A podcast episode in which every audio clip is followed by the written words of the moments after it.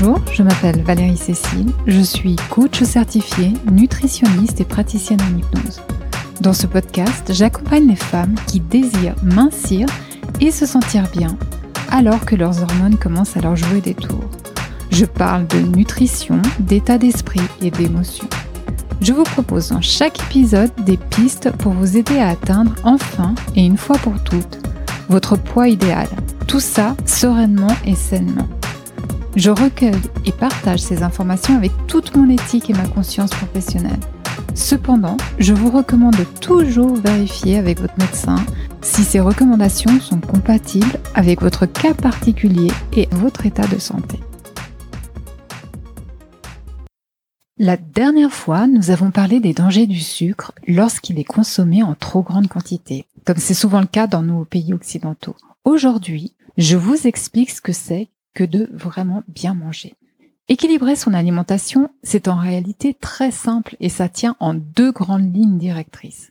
D'un côté, on réduit la part des éléments qui perturbent les hormones, qui favorisent le stockage de graisse et qui dérèglent les sensations de faim et de satiété. On l'a vu, c'est le cas des glucides par exemple. Et d'un autre côté, on augmente la proportion des éléments essentiels à notre corps et à notre santé. C'est ce qu'on va voir maintenant. Pour bien fonctionner, votre corps a besoin d'éléments indispensables. Et quand il vient à en manquer, vous ressentez de la faim. C'est la faim physiologique, celle que vous, qui vous rappelle que vous devez vous nourrir. Il y a trois éléments que réclame votre corps. Les protéines, les légumes, les matières grasses. On va détailler un petit peu tout ça. D'abord, les protéines. Ce sont elles que l'on retrouve dans la viande, le poisson, les œufs, le tofu, les légumineuses comme les lentilles, les oléagineux comme les noix.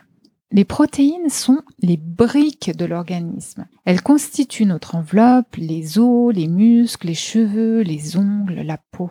Et aussi les messagers internes comme les hormones, les enzymes ou les anticorps du système immunitaire. Si les protéines sont essentielles, c'est parce que le corps ne sait pas les fabriquer à partir d'autres nutriments. Il faut donc qu'elles soient apportées par l'alimentation.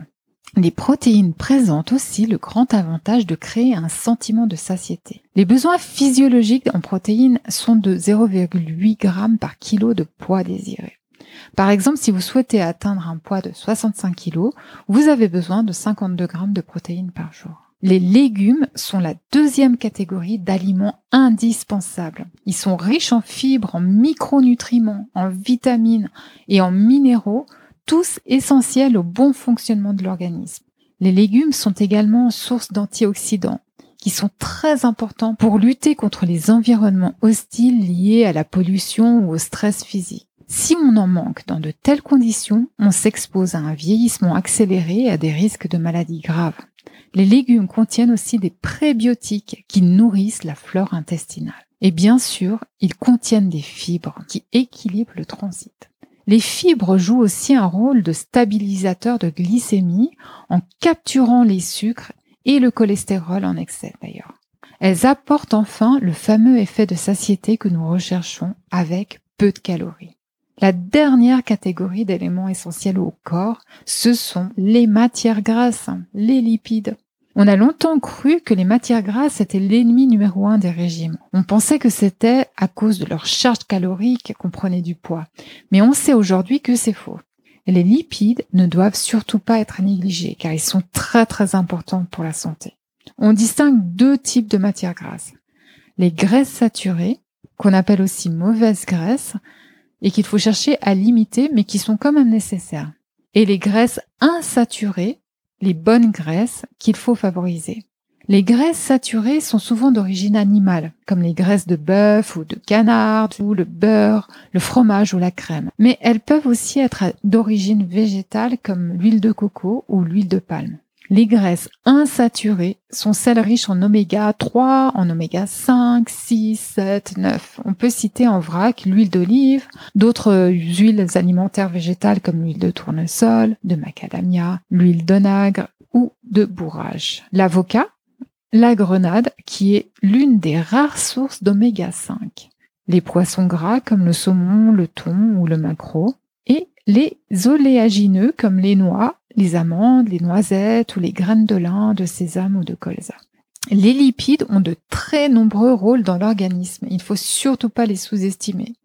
Non seulement ils apportent de l'énergie, mais ils permettent aussi la synthèse hormonale, régulent la température, structurent les cellules et les membranes et assurent le transport de certaines vitamines. Je cite également que ces bonnes graisses jouent un rôle important dans la protection de l'organisme, la santé du système nerveux, la lutte contre l'oxydation et l'inflammation. Et en plus, elles diminuent le cholestérol, les risques de troubles cardiovasculaires, de diabète et de cancer. Dernier avantage, et non des moindres, les lipides consolident la sensation de satiété et apportent du goût. Se faire plaisir, c'est capital. J'ouvre ici une petite parenthèse pour vous parler des régimes alimentaires qui aident vraiment à réguler le poids, c'est-à-dire ceux qui permettent d'équilibrer son insuline, notamment le jeûne intermittent, l'alimentation cétogène, pauvre en sucre et riche en bons gras, qui stimule aussi le cerveau et entraîne un effet coupe-faim, l'alimentation à indice glycémique bas, ou encore la chrononutrition, où on ne s'accorde des glucides qu'au repas du soir pour favoriser le calme et l'endormissement. Ces régimes alimentaires permettent de transformer son corps en machine à brûler du gras. Pour résumer ce que c'est que de bien manger, l'idéal c'est d'éviter de grignoter et de privilégier pour les repas l'assiette idéale, avec des légumes, des protéines et du bon gras. Il est aussi super important de bien rester attentive à sa faim en mangeant lentement et en s'arrêtant quand on se sent repu. C'est important aussi de s'accorder des aliments plaisir de temps en temps. Ça évite les frustrations ou ça évite de penser que tout est foutu au moindre petit gâteau avalé. Même si vous désirez perdre du poids, permettez-vous une fois par semaine un vrai repas plaisir. Cette pause hebdomadaire fait d'ailleurs partie du processus d'amincissement, car elle permet d'éviter que le métabolisme ne s'adapte. Une alimentation trop stricte en calories et en glucides peut amener le corps à ralentir son métabolisme et à stocker du gras au moindre apport supplémentaire. Donc oui, une pizza ou une délicieuse crème glacée, c'est possible et même conseillé une fois par semaine. Simplement, lorsque vous vous accordez ce repas plaisir, ne perdez pas de vue vos sensations corporelles de satiété. Et faites bien attention à ne pas manger plus que votre faim. Je sais que pour beaucoup d'entre vous, réduire le sucre, les pâtes ou le pain peut paraître impossible. Et c'est tout à fait normal d'avoir ce genre de pensée à cause, comme on l'a vu la dernière fois, de l'effet addictif du sucre. Mais comme toutes les choses auxquelles on est accro, le sevrage est possible. Tout va s'adapter petit à petit. Rassurez-vous, il n'est jamais trop tard, même pour changer de goût. Il paraît que ce qui influence nos envies alimentaires sont les aliments que l'on a consommés les trois derniers mois. Cette étude m'a surprise car j'étais persuadée que c'était l'enfance qui déterminait tout ça. Expérimentez. Imaginez votre propre plan alimentaire et constatez s'il vous permet d'atteindre vos objectifs de perte de poids, de bien-être, de vitalité et de plaisir. Et surtout, ne perdez pas de vue qu'il y a toujours besoin d'une phase d'adaptation. Soyez votre plus grand soutien et votre meilleur ami. La bienveillance est la clé. Dans le prochain podcast, qui sera le dernier de cette série sur l'alimentation, on parlera de la faim psychologique, celle qui s'exprime alors que notre corps n'a pas forcément besoin de nourriture. Et nous verrons comment la gérer en travaillant sur nos pensées et nos émotions. Si vous avez aimé ce podcast, abonnez-vous, partagez-le et laissez un avis cinq étoiles sur votre plateforme d'écoute. N'hésitez pas à me poser des questions ou à me faire des suggestions de sujets, j'en ferai avec plaisir un épisode. Par email à l'adresse valérie cécile arobase i cloud point com et pour en savoir plus, visitez mon site valérie cécile point com. À bientôt.